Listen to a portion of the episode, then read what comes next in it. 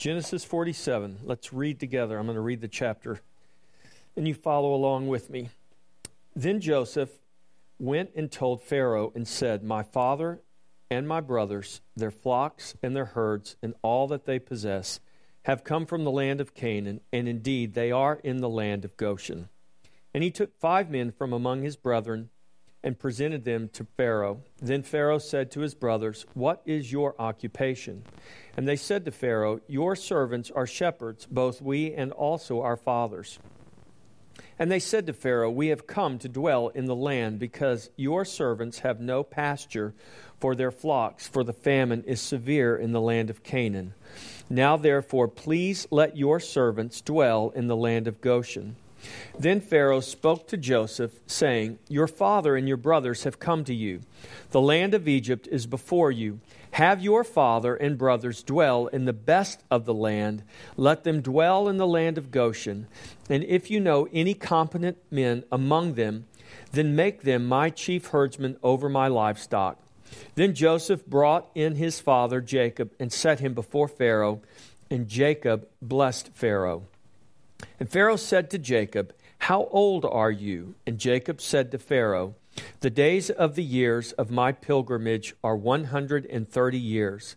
Few and evil have been the days of the years of my life, and they have not attained to the days of the years of the life of my fathers in the days of their pilgrimage. So Jacob blessed Pharaoh and went out from before Pharaoh. And Joseph situated his father and his brothers, and gave them a possession in the land of Egypt, in the best of the land, in the land of Ramses, as Pharaoh had commanded. Then Joseph provided his father, his brothers, and all their father's household with bread according to the number in their families. Now there was no bread in all the land, for the famine was very severe so that the land of Egypt and the land of Canaan languished because of the famine. And Joseph gathered up all the money that was found in the land of Egypt and in the land of Canaan for the grain which they bought. And Joseph brought the money into Pharaoh's house. So when the money failed in the land of Egypt and in the land of Canaan, all the Egyptians came to Joseph and said, Give us bread for why should we die in your presence? For the money has failed. Then Joseph said, Give your livestock, and I will give you bread for your livestock, if the money is gone. So they brought their livestock to Joseph, and Joseph gave them bread in exchange for the horses, the flocks, the cattle of the herds, and for the donkeys. Thus he fed them with bread in exchange for all their livestock that year. And when that year had ended, they came to him the next year and said to him, We will not hide from my Lord that our money is gone. My Lord also has our herds of livestock. There is nothing left in the sight of my Lord but our bodies and our lands. Why should we die before your eyes, both we and our land? Buy us and our land for bread, and we and our land will be servants of Pharaoh. Give us seed that we may live and not die, that the land may not be desolate. Then Joseph bought all the land of Egypt for Pharaoh. For every man of the Egyptians sold his field because the famine was severe upon them. So the land became Pharaoh's. And as for the people, he moved them into the cities, from one end of the borders of Egypt to the other end. Only the land of the priest he did not buy for the priest had rations allotted to them by Pharaoh, and they ate their rations which Pharaoh gave them. Therefore they did not sell their lands. Then Joseph said to the people, Indeed, I have bought you and your land this day for Pharaoh. Look, here is seed for you, and you shall sow the land. And it shall come to pass in the harvest that you shall give one fifth to Pharaoh. That's 20% four fifths shall be your own as seed for the field, for your food, for those of your households, and those and as food for your little ones. And they said, You have saved our lives. Let us find favor in the sight of my Lord, and we will be Pharaoh's servants. And Joseph made it a law over the land of Egypt to this day that Pharaoh should receive one fifth, except for the land of the priests only, which did not become Pharaoh's. So Israel dwelt in the land of Egypt, in the country of Goshen, and they had possessions there, and grew and multiplied exceedingly. And Jacob lived in the land of Egypt seventeen years. So the length of Jacob's life was one hundred and forty seven years. And when the time drew near that Israel must die, he called his son Joseph and said to him, Now if I have found favor in your sight, Please put your hand under my thigh and deal kindly and truly with me. Please do not bury me in Egypt, but let me lie with my fathers. You shall carry me out of Egypt and bury me in their burial place. And he said, I will do as you have said. Then he said, Swear to me. And he swore to him. So Israel bowed himself on the head of the bed. So here in Genesis 47, there is a lot that we could look at. We see the uh, we see the precedent of tax exempt status for the church right here in the book of Genesis. You, even in Egypt, they knew that that's the way it should be. I'm just teasing. It's not a right; it's a privilege that's been given to us. Um, so, here in Genesis 47, what I really want to concentrate on is the picture of Christ that we see here. So, we see, I think, very clearly that Joseph is this picture of Christ that we've seen. And we've seen a type and a picture of Christ beginning with Adam, uh, all the way now coming to the life of Joseph. We saw it with Jacob, and we see it now with Joseph. And we've seen it in so many ways that Joseph left his father's land and was sent into Egypt and he became the savior of the world, literally, saving them from the famine. And so when we get to this point in Joseph's story and in the story of Jacob, and we see after all that Joseph went through 13 years in Egypt, and then he's revealed, uh, he sees his brothers, and then after several years, he finally reveals himself to his brothers. And out of that revelation that I am Joseph, your brother that you sold into slavery, he, they end up bringing Jacob and the whole household to Egypt. And Pharaoh gives to Israel, gives to Joseph and his family, gives to Jacob and his household the best of the land. And so they come, uh, and we see now the, the, the end so remember Pharaoh's dream seven fat years and seven lean years. And this story picks up in the last five years of the famine. And in those last five years of the famine, Jacob and his household comes to Egypt. And the Bible says the famine is all throughout the land. It's throughout the land of Egypt, it's throughout the land of Canaan. And we see Jacob and his household come. And, and in verse, the first verse of this chapter says, Then Joseph went and told Pharaoh, My father and my brothers, their flocks and their herds, and all that they possess have come from the land of Canaan, and indeed they are in the land of Goshen. So here is Jacob, Abraham's grandson, who comes out of the land of Canaan, who comes out of the promised land. Where did all this begin? Uh, in terms of the patriarchs. We saw this when God calls Abraham out of his father's land and he says, Go to a land that I will show you. And he takes Abraham to the land of Canaan and he travels the land of Canaan. And God tells Abraham, I give you all of this land. I give it to you and I give it to your descendants. And Abraham says, Well, I don't have any descendants. I've only got a servant, uh, Eliezer of Damascus. And God says, I'm going to give you a son. I'm going to give you descendants, and your descendants will be as the stars in heaven and the sand of the earth. And so Abraham has a son, Isaac. Remember his second born son. And Isaac has twin boys, Jacob and Esau. And Esau is the second born. And the blessing went to Jacob, not to Esau, the firstborn. And so we see Jacob now leaving Remember, as a boy, he leaves the promised land and he spends 20 years with his uncle. Then he comes back to the promised land and he raises his family there. And his next to last son, the firstborn of his beloved Rachel, is Joseph. And when Joseph is 17, Joseph goes to check on the sheep and he never returns. And for 22 years, Jacob believes Joseph is dead, killed by wild animals. That was the lie perpetrated by Joseph's brothers. And so now here is Jacob reunited with Joseph. And the family has all come to Egypt. And we see this principle that is throughout the scripture that God calls his children out of one land and into another. And this is what Joseph says My father and my brothers, their flocks and their herds, and all, their, all that they possess, have come from the land of Canaan. To where? Into the land of Egypt. So Israel and all that they possess have come from the land of Canaan into Egypt, and they come with all their possessions, leaving behind the land of promise.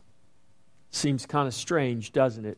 And we know, though Jacob doesn't know, and Joseph doesn't know, we know because we have the record of Scripture that once Jacob and his household, the Bible says the number totaled 70, once Jacob and his household came into Egypt, they would not leave for over 400 years.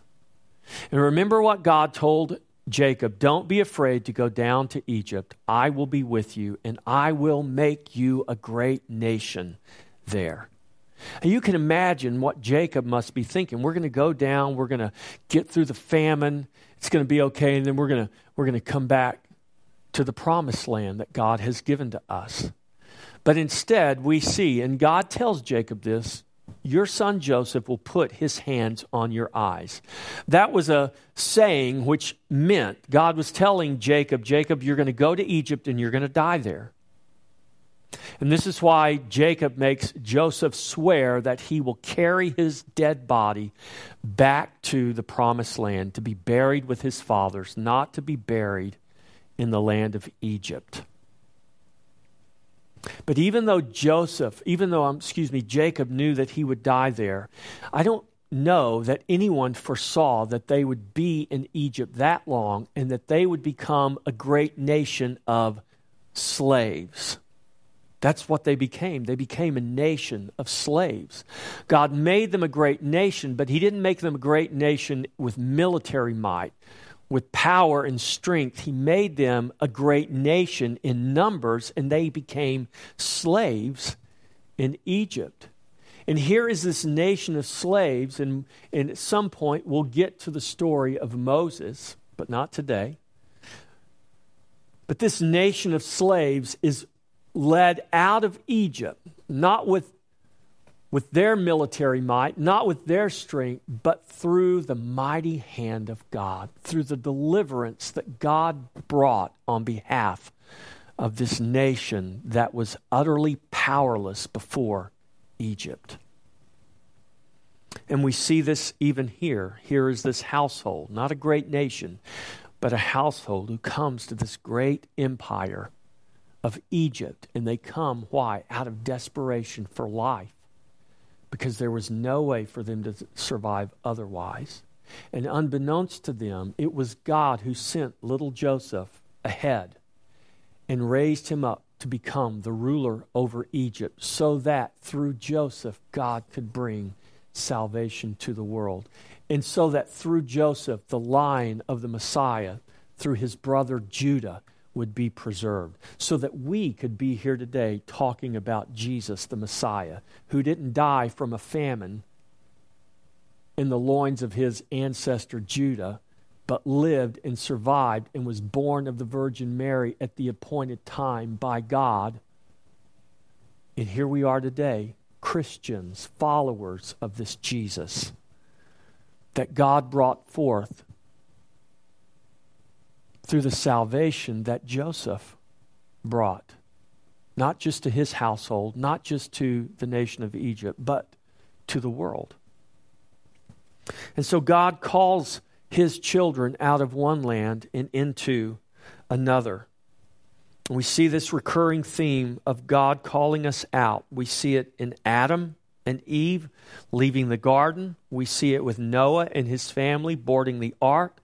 We see it with Abraham leaving his country. We see it with Jacob as a young boy fleeing his home in fear of his life from his brother Esau.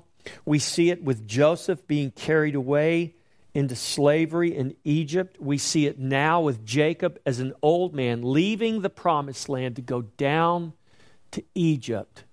And we can see this throughout the scripture that God calls his children out of one land and into another. So the scripture is full of this picture that reveals how God calls us out of one land into another. This is not about geography. This is not geographical, it's spiritual. We're called out of one life and we're called into the life of another. We're not just called to another life, we're called to the life of another. We finished our series this morning in the Bible study uh, on the holiness of God. And when we talk about the holiness of God, we, we can't help but, but consider the, the otherness of God, that God is other than. Excuse me, I'm having technical difficulty. My earpiece doesn't want to stay in its place. When we talk about the holiness of God, we have to talk about the otherness of God. And I thought about this as we had this discussion today in our Bible study how the serpent came to Adam and Eve and said, God doesn't want you to eat the fruit because in the day you eat of the fruit, he knows that you'll become like him. But you know what our problem is? Our problem isn't that we, yes, we do make ourselves gods. I mean, we try to rule and, and, and make ourselves the, the Lord of our own lives. But, but I think equally uh, as bad a problem that we have is that we make God like us. You hear it all the time when people talk about Christ, when they talk about God. And we tend to look at God and we tend to try to make God like us. We bring God down to our level. And we can't do that because God is not like us. Yes, Jesus left heaven. Yes, he put on flesh. He became a man. He is the God man. He was 100% human and he was 100% divine. But even in his humanity, he was like us in that he was human, but Jesus is other than we are.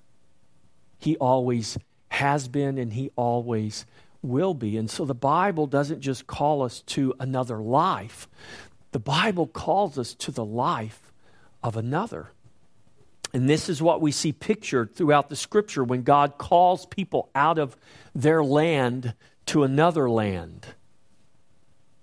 So the scripture gives us these pictures of being called out of one life into the life of another. Or we could say it like this we're called out of our own life into the life of Christ. Or we're called from the kingdom of this world into the kingdom of God. We're called out of an old life and into a new life. God calls us out of sin and death, and by the power of His Spirit, He brings us into eternal life and righteousness in Christ. And when we're born again, we become someone and something other than we were.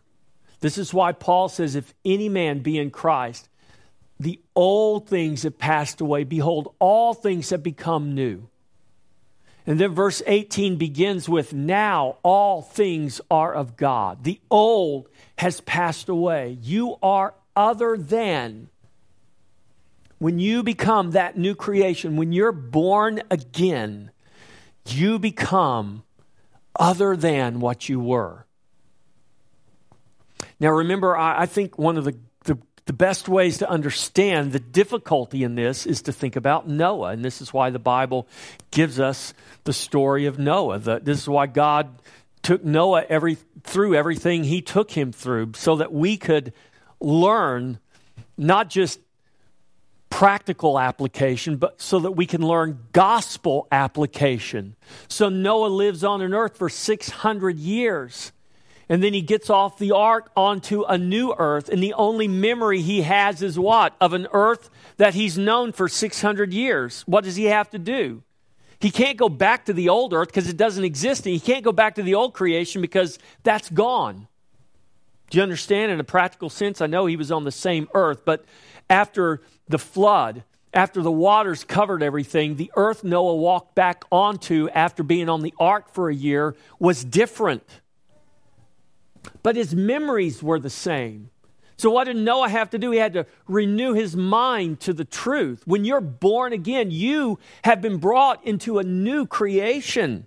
But you've got memories of the old. What do you have to do? You've got to renew your mind to the reality of a new creation. This is what Joseph had to do in Egypt. This is why when he had his firstborn son Manasseh, he said, God has made me forget the toil, the pain of my father's house. And when Ephraim was born, he said, God has made me fruitful in the land of my affliction. Joseph renewed his mind to the reality that he is a new man in a new land, and he put the old behind him. That was great.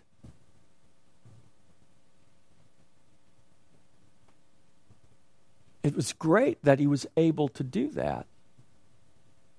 But God used all of that from his past, and God was using, and God did that.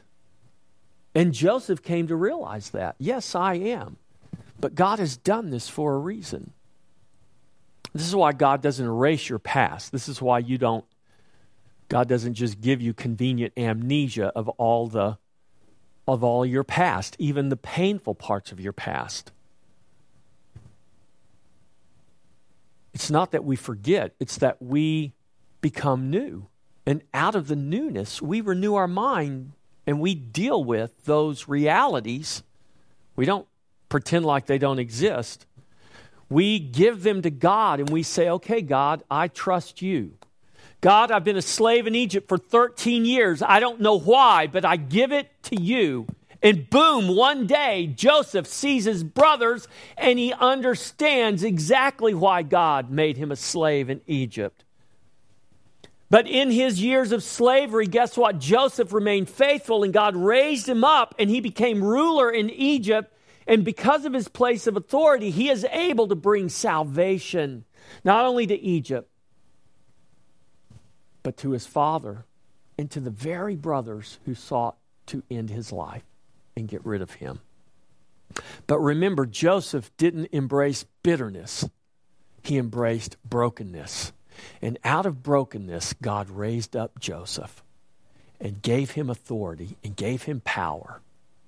Had Joseph spent 13 years embracing bitterness, Joseph could have never done what he did he would have just remained a bitter person,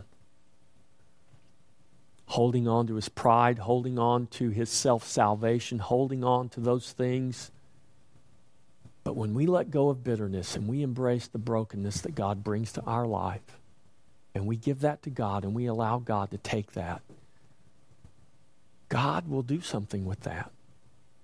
He did it with Joseph.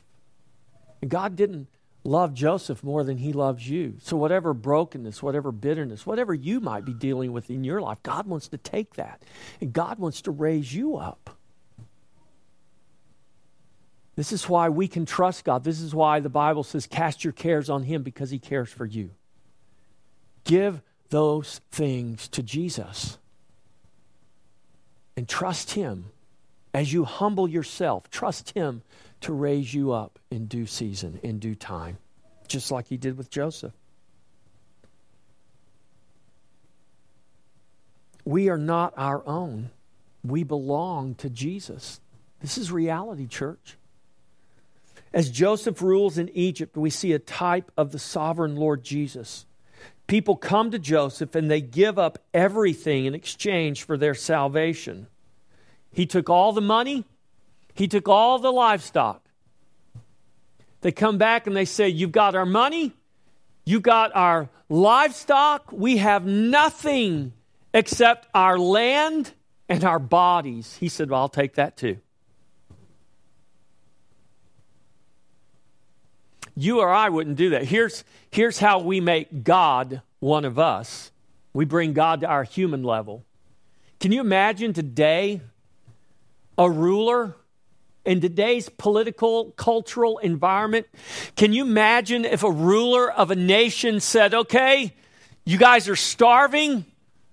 Let's see, do you have any money? No, we have no money. We've given you all of our money.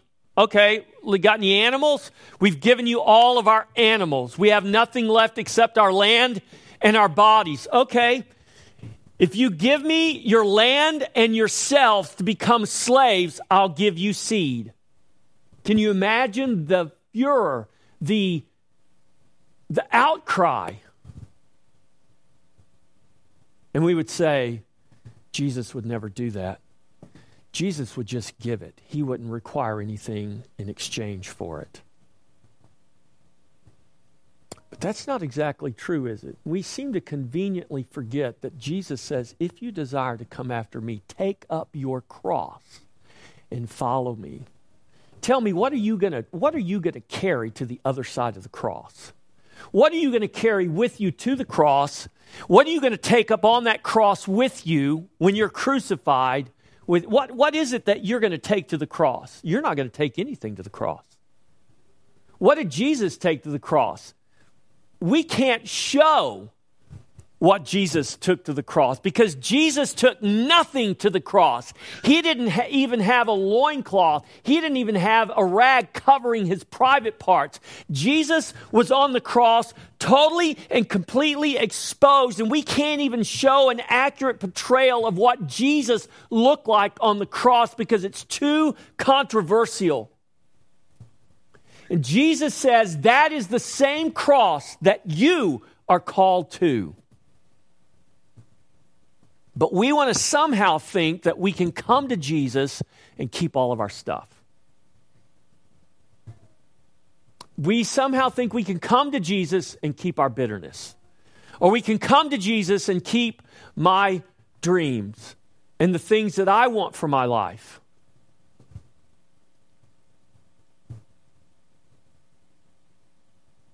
Then we go to the other side of the ditch and we think that, that in order to come to Jesus, losing everything, giving up everything, laying down everything means that I'm just going to have to settle for a life of misery, I guess. And the, the consolation I get is that one day when I die, I guess I'll get to go to heaven, but I'm just going to have to settle to be miserable here on earth. No, that's not right. That's not really understanding what God is calling us to. We're not our own, we don't belong to ourselves.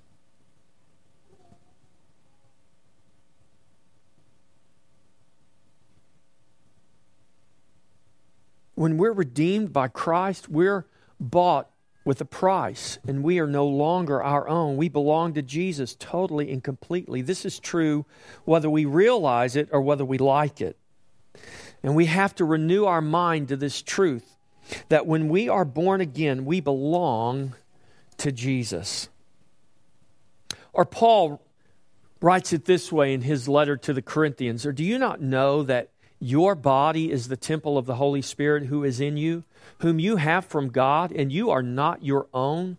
For you were bought at a price, therefore glorify God in your body and in your spirit, which are God's. 1 Corinthians 6 19 through 20. So to belong to Jesus is to become a slave to God. We don't like that word slave. In the Bible, the word slave is translated servant or bondservant. But if we go back to the real meaning of that word, it just simply means slave. But we're too politically correct to, to use that word sometimes. And I'm with you. I mean, we despise this thought for the most part. But the reality is this we are all slaves to something or someone. We're born slaves of sin, whose end is eternal death, apart from the grace of God. We're born in sin and death, and we are on our way to hell, and there is no way that we can keep ourselves from going there but by the grace of a sovereign God. We're born again slaves of God. You're born a slave to sin, you're born again a slave to God. When Christ saves us and gives us a new birth, we are set free from sin and death. We become slaves of God, having our fruit to holiness and the end, everlasting life. This is what Paul writes in his letter to the Romans, Romans 6 20 through 22. For when you were slaves of sin, you were free in regard to righteousness. What fruit did you have then in the things of which you are now ashamed? For the end of those things is death. But now, having been set free from sin and having become slaves of God, you have your fruit to holiness in the end, everlasting life. The picture of Joseph extracting all the money, all the livestock, all the possessions, all the land, and even their very lives in exchange for their salvation pictures how we come to Christ. We come in the most vulnerable state, desperate for life. Apart from Christ, we are living in such extreme famine, we have nothing but certain death. But Christ calls us to leave all and to follow him, not that we may lose all, but that we may gain what is most valuable. Jesus said, The thief comes but to steal, to kill, and to destroy. He was talking about those false teachers that come in and teach a different gospel that's not a gospel at all. That's not good news at all. Oh, it tickles the ears. It sounds really good.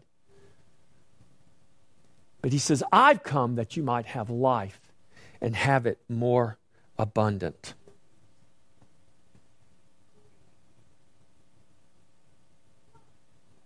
The choice for the people in Egypt was life or death. Seven years of extreme famine made their need for life as clear as crystal. They faced certain death. And they came to this point of realizing what good was their money or their land or their livestock if they were going to all die. So they exchanged everything for life. Apart from Christ, we are living in such extreme famine, we have nothing but certain death. Christ calls us to leave all and to follow him. When the rich young ruler comes to Jesus, recorded in Mark's Gospel in chapter 10, and he says, Good teacher, what must I do to inherit eternal life? And Jesus says, Why do you call me good? There's only one good, and that is God. And he goes and he says to Jesus, I've, I, I've kept all the commandments. Jesus tells him, in fact, Jesus says, You know the commandments do not commit adultery, do not murder, do not steal, do not bear false witness, do not defraud. Honor your father and your mother. You see all these moralistic rules. And he says, I've done all of those since my youth. Jesus did not dispute with him that he had or had not. What was the response of Jesus? Jesus didn't say, No, you haven't. I know what your thoughts were. No, Jesus didn't dispute that. Here's the response of Jesus Jesus says to him, I love what Mark says, verse 21. Then Jesus, looking at him, loved him and said to him, One thing you lack. Go your way, sell whatever you have, give it to the poor, and you will have treasure in heaven. Come, take up the cross and follow me. But he was sad. The young man was sad at this word, and he went away sorrowful, for he had great possessions. Jesus reminded him of five commandments that dealt with our moralistic behavior. And in one in one command, in one request, go and sell all that you have and come and follow me. Jesus presents to him all the other commandments. No other gods before you. The, the, the commandments that deal with our worship of God. He said, You've got your moralistic behavior down really well, but what is your true God? Let's see if there are any gods before the true and living God. Go and sell all that you have and give it to the poor. And he, he couldn't do it. which told Jesus what? That he couldn't keep the very first commandment. That he actually had a God that was before the God he professed to worship and the God he professed to live for. Because he could not lay down his riches because his riches had become his God. Now, it's easy if we're not rich to point fingers at rich people. But before we point fingers at anybody, we need to realize that it's not just money that can become our idol. It can be anything, it can be anyone that can become the God that we worship, the God that we idolize. And Jesus says this to this young man, and the reaction of his disciples are classic. He went away sad, and then he says this. He looked around and he told his disciples how hard it is for those who have riches to enter the kingdom of God. And the disciples were astonished at his words. But Jesus answered again and said to them, Children, do you see? Jesus knew that they didn't get it. Because Jesus' disciples, he didn't have a bunch of rich guys. They had left everything. And they're like, whew, man. Children, how hard is it for those who trust in riches? Do you know that you don't have to have riches to trust in riches? You might be as poor as dirt, but still trusting in riches. Children, how hard it is for those who trust in riches to enter the kingdom of God. It's easier for a camel to go through the eye of a needle than for rich men to enter the kingdom of God. And they were greatly astonished, saying among themselves, What then? Who then can be saved? And Jesus looked at them and said, With men it is impossible, but not with God. For with God all things are possible. In other words, who doesn't trust in riches? Who doesn't need money? Who, who, who doesn't need the things? Who, who's not struggling with this? Who can be saved? Jesus says, You can't save yourself. No man can save himself, rich or poor, young or old. It doesn't matter your condition. You can't save yourself. It's impossible. But with God, with God, all things are possible. This is a hard saying, but Jesus calls us to lose all in order to gain all. God gives to us in Christ true riches in this life and the next.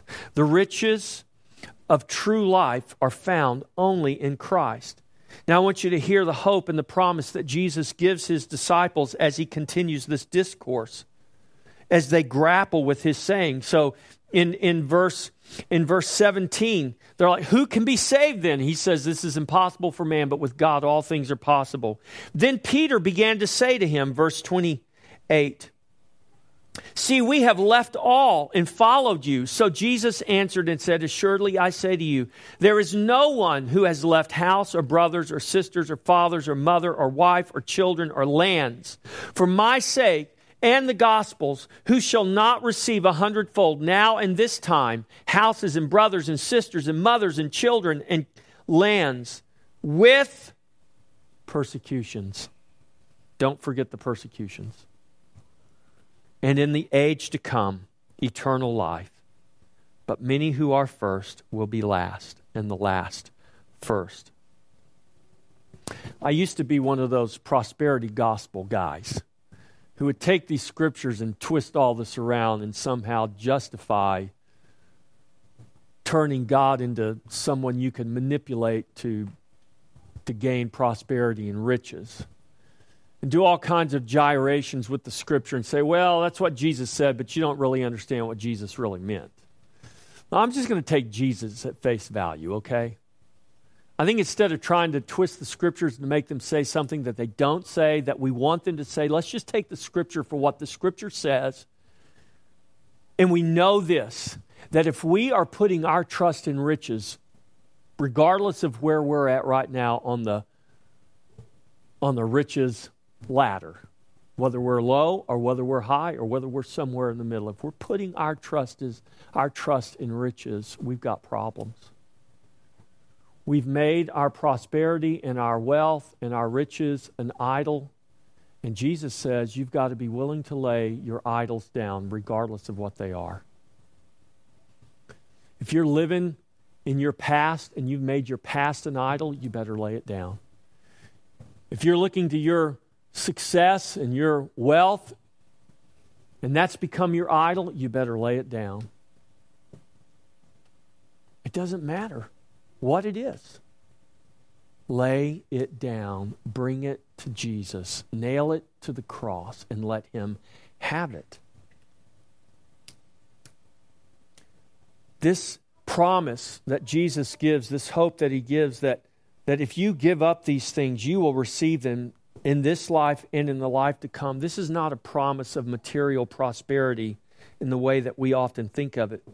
But what it is, is a promise of abundant provision in all things. What God has promised is that if we will come to Him open and lay our lives before Him and, and come to the cross bare and naked and allow ourselves to be crucified with Christ, giving up everything that God will provide for us all that we need according to his riches and glory in Christ Jesus. That we will receive through that death, through that crucifixion with Christ. Paul says in Galatians 2:20, I have been crucified with Christ. It is no longer I who live, but Christ who lives in me. In the life I now live in the flesh, I live by faith in the Son of God who loved me and gave himself for me. This life that we now have it is the life of the Savior, it is the resurrection life of Christ. And when He gives us that life, He gives it to us freely. And in that life, Ephesians 1, verse 4 says, He has blessed us with every spiritual blessing in heavenly places, where in Christ. That God has freely given to us all things. This is what Paul writes in his, letters to, in his letter to the Romans.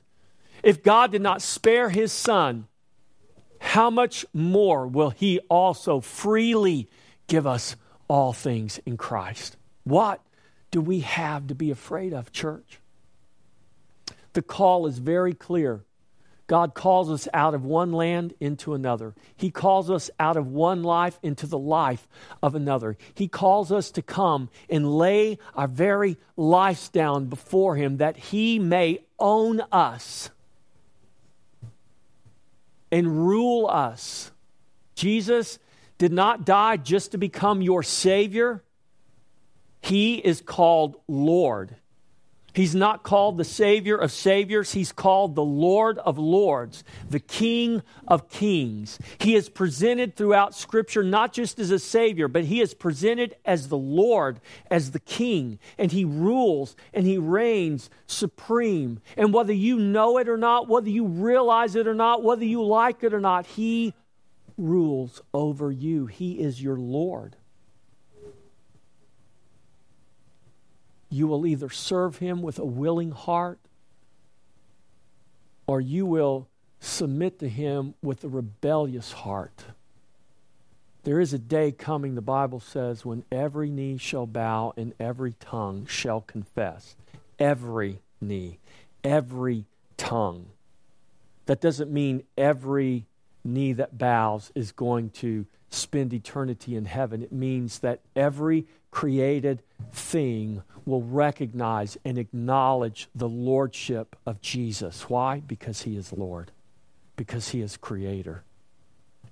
By the grace of God, God calls you, God invites you to come to him, not in rebellion, but willingly, not reluctantly, but willingly, to lay your life down to receive what he has to give to you. That is salvation. This is the picture we see with Joseph in Egypt. When we see Israel come and they receive life, and they receive salvation. When Egypt comes and they receive life and they receive salvation.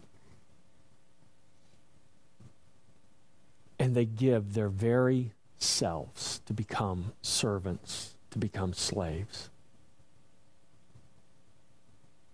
This is how we come to the cross. This is what we are invited to. The world doesn't like that message. That's why Paul says this message is foolishness to the world. It doesn't make sense to them, it doesn't sound appealing to them. To lose your power, to lose your authority, to come to a cross and be stripped of everything and die? Why would I do that? So that you could gain the riches and the life that is available to you no other way. So that you could be raised up and given a position and a power and authority that you will never be able to gain on this earth, in this world, by any worldly means. There is not enough money in the universe to purchase what has been given to you freely in Christ Jesus.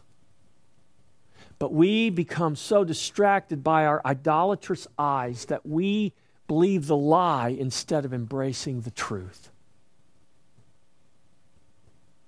And the enemy wants us to believe that we actually lose in the cross instead of gaining everything.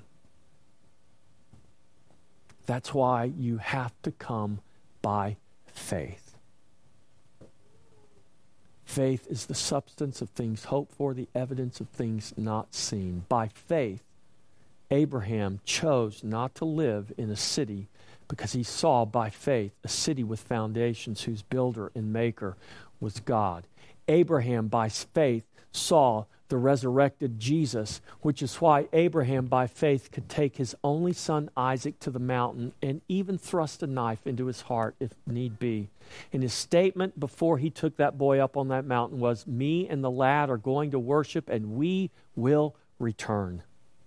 And Hebrews tells us that Abraham knew that even had he had to kill Isaac, God would have raised him up because he knew the promise that God had given. He saw by faith the promise. Jesus says in John's Gospel, chapter 8, Abraham saw me in my day. And the Pharisees were indignant and they said, You're not even 50 years old. How could Abraham see you? The answer is he saw him by faith. He saw the resurrected Lord in his day of power, in his day of resurrection, and he knew that the promise that God had given him was true. It was real. That's Abraham wandering a desolate wilderness, looking ahead by faith into thousands of years into the future. Here we are with the Word of God complete for us, reading the stories of these men's lives, seeing how God has worked in their lives, how God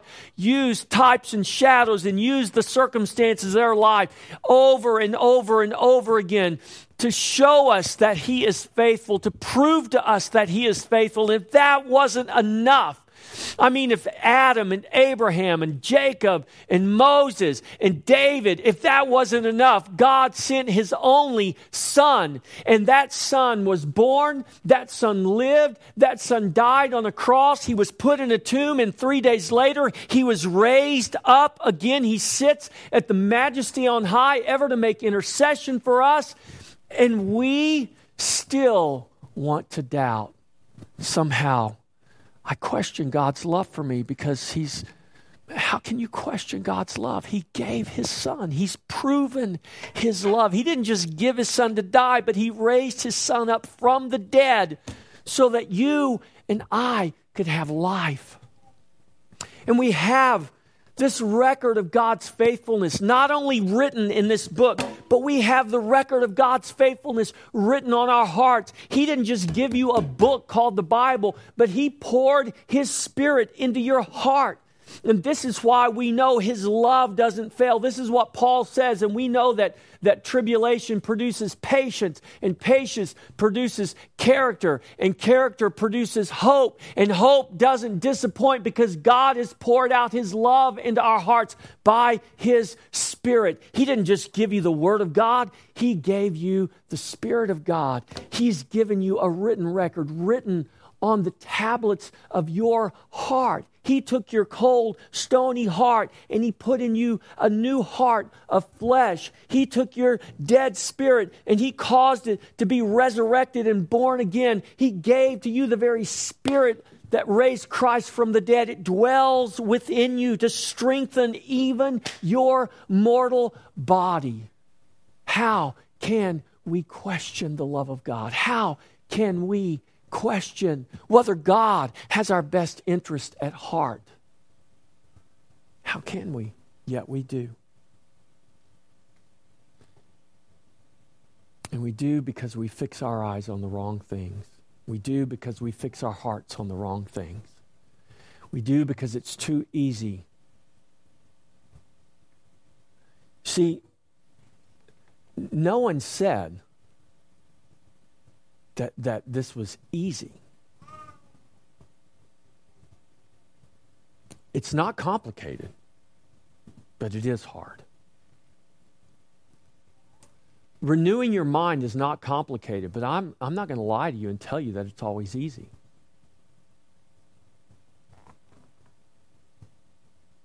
Discipleship is not complicated, but, but it's not easy. Walking with Jesus is not complicated, but it's also not always easy. Because sometimes God takes us to the valley of the shadow of death. Sometimes God takes us to places that we don't want to go. They're dark, they're scary, they're unpleasant. Sometimes they're downright painful. But the question is do you trust your Savior? Do you know how dark and unpleasant and painful Joseph's slavery in Egypt was?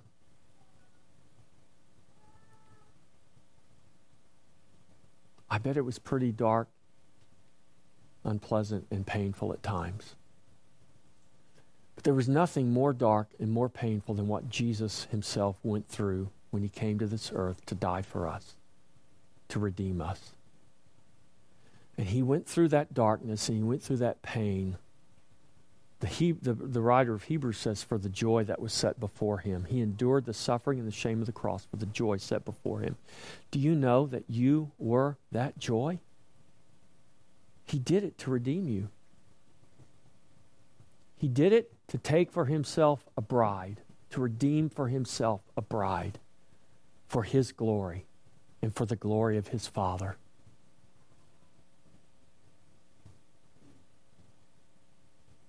This is impossible for man, but with God all things are possible. You need to remind yourself of that. Maybe more than once a week or once a month. Maybe every few moments you need to remind yourself this is impossible for man, but this is possible for God. There's nothing impossible for God. In your situation, in your circumstance, it might seem absolutely impossible. You need to remind yourself this is impossible for me, but all things are possible with God. Yeah, but I'm not seeing God do anything. I don't care. It's impossible for me, but all things are possible with God. If God can bring all the material world that we know of, all the material universe out of nothing, and bam, there it is. really?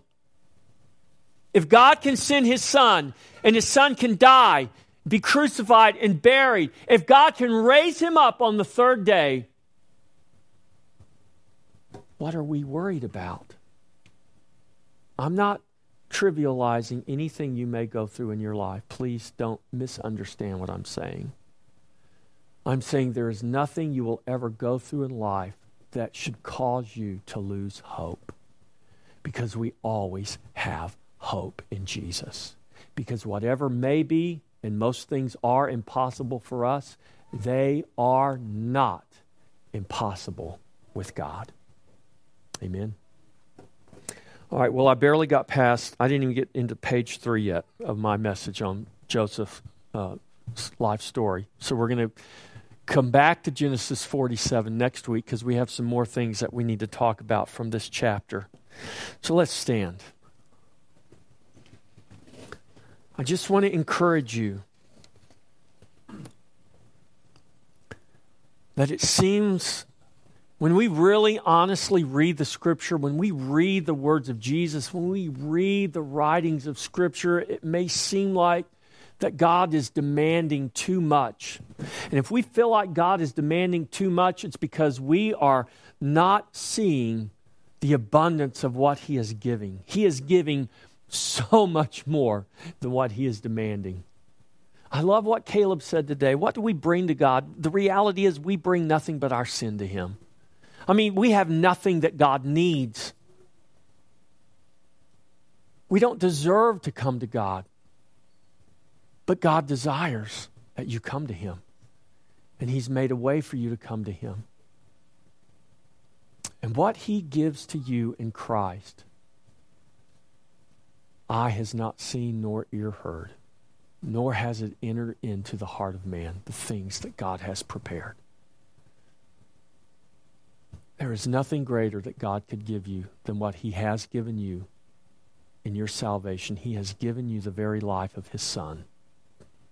Father, I pray that you would open our hearts and open our minds and give us a revelation of the gift that you give to us by grace through faith in Jesus Christ. I pray, God, that you would deliver us from looking to and focusing on those things that draw us away, that draw our attention away. Lord, whatever it may be,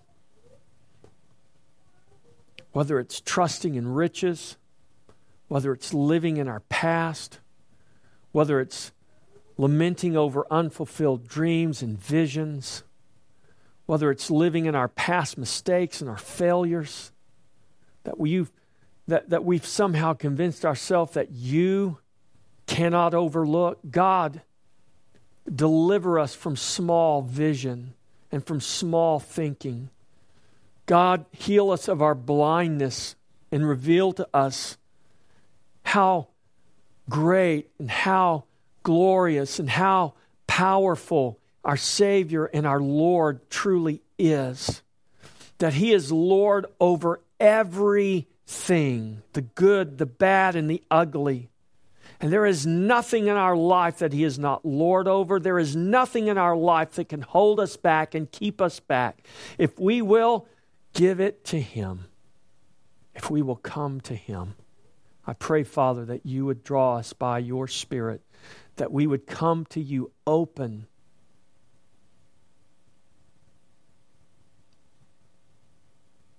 Just as we are. And we would trust that you are the God,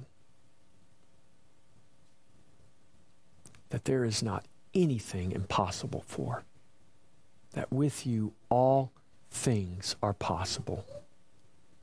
Father, we ask that you do this for your glory in your people. In Jesus' name, amen.